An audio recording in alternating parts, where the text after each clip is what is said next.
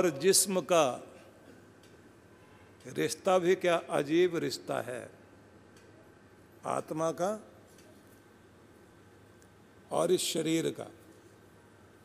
रूह और जिस्म का रिश्ता भी क्या अजीब रिश्ता है? उम्र भर साथ रहे, तारुफ नहीं हुआ, परिचय नहीं हो पाया, मिलन नहीं हो पाया। देख नहीं पाए, जान नहीं पाए, शरीर के अंदर आत्मा है कहाँ, क्या रूप है, कैसा है, मैं हूँ कौन? खुद को ही नहीं जान पाए। तो भगवान ने दुनिया बनाई, दुनिया बनाने के साथ जीव जंतु बनाए जीव जंतुओं में फिर मनुष्य को बनाया, मनुष्य के अंदर जाकर भगवान उसके हृदय में विराजमान हो गए और जब विराजमान हो गए तो जीव ने परमात्मा से कहा कि प्रभु, मैं आपको मिलना चाहता हूँ, पाना चाहता हूँ आपकी कृपा भी लेना चाहता हूँ। आप कोई तरीका बताइए कि जिससे आप साकार रूप में प्रकट हो जाएँ या फिर अपनी अनुभूति करा दें तो कोई तरीका बता दीजिए, कैसे बात बनेगी? भगवान ने कहा, मैं तुम्हारे अंदर हूँ, तुम्हारे हृदय में हूँ,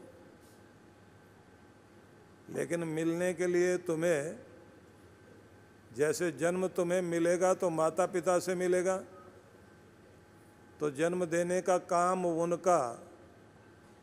और जन्म से जो जीवन मिला है, उस जीवन को सुजीवन बनाने का काम गुरु का। जन्म ले लिया तो जन्म है तो मरण भी हो जाएगा। लेकिन ऐसा जीवन सुजीवन बना देना कि मरण होने के बाद भी तुम्हारा स्मरण हो जाए, ये काम गुरु का, वही दर्शन कराएगा।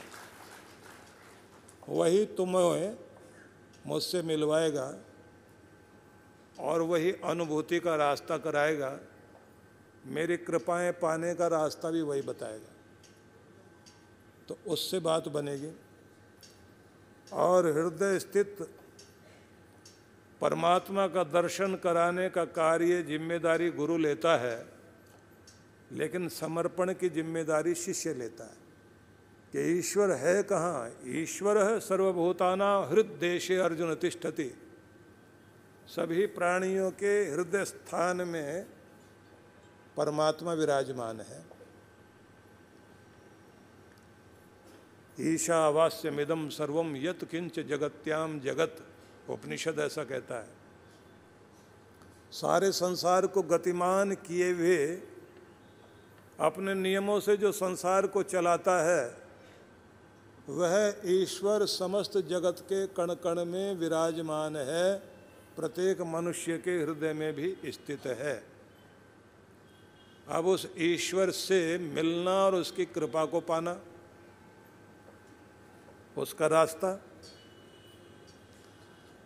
तो रास्ता ये, सारे उपनिषद, सारे ग्रंथ बताते हैं कि प्रत्येक व्यक्ति को पहले साधक बनने की चेष्टा करनी चाहिए। अब साधक बनने के लिए भी पहले कुछ और भूमिका निभानी पड़ेगी। अब वो भी ध्यान से सुन लीजिए। पहले बनना चाहिए श्रोता। सोता नहीं, श्रोता। कुछ लोग सत्संग वाली जगह आते हैं और ऐसी जगह ढूंढते हैं जहाँ पीठ टिकाने को मौका मिल जाए। फिर धीरे धीरे वो मन एकाग्र करते हैं। थोड़ी देर तो मन टिकता है उनका, उसके बाद में फिर ऐसे कमाल के खर्राटे लेते हैं। बहुत अच्छे सोता होते हैं। तो ये सोने की जगह नहीं है, ये जागने की जगह है। क्यों?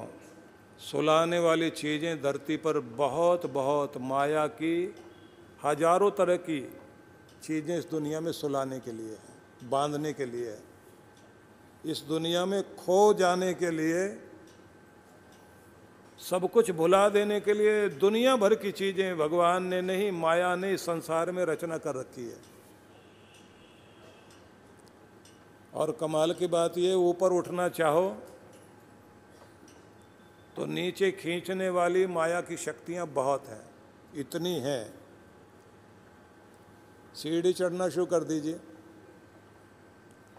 पहली सीढ़ी थोड़ी मुश्किल, दूसरी सीढ़ी और मुश्किल। जितना ऊपर चलते जाओगे और मुश्किल होती जाएगी, और जैसे ही आप उतरना शुरू करो, पहली सीढ़ी थोड़ी आसान, और बाद में और आसान और आसान और आसान और आसान। तेज़ी से नीचे उतर आओगे। गिरना बहुत आसान, ऊपर उठना मुश्किल। सेहत बनाना मुश्किल और ख़राब करना आसान। दुनिया की बुरी चीज़ प्राप्त करना आसान और भली चीज़ को प्राप्त करना कठिन। इस दुनिया की हर चीज़ नीचे खींचेगी, लेकिन जब आप गुरु कृपा से युक्त होते हैं, आपकी नीचे खींचने वाली ताकतें आपको ऊपर ले जाना शुरू कर देती हैं।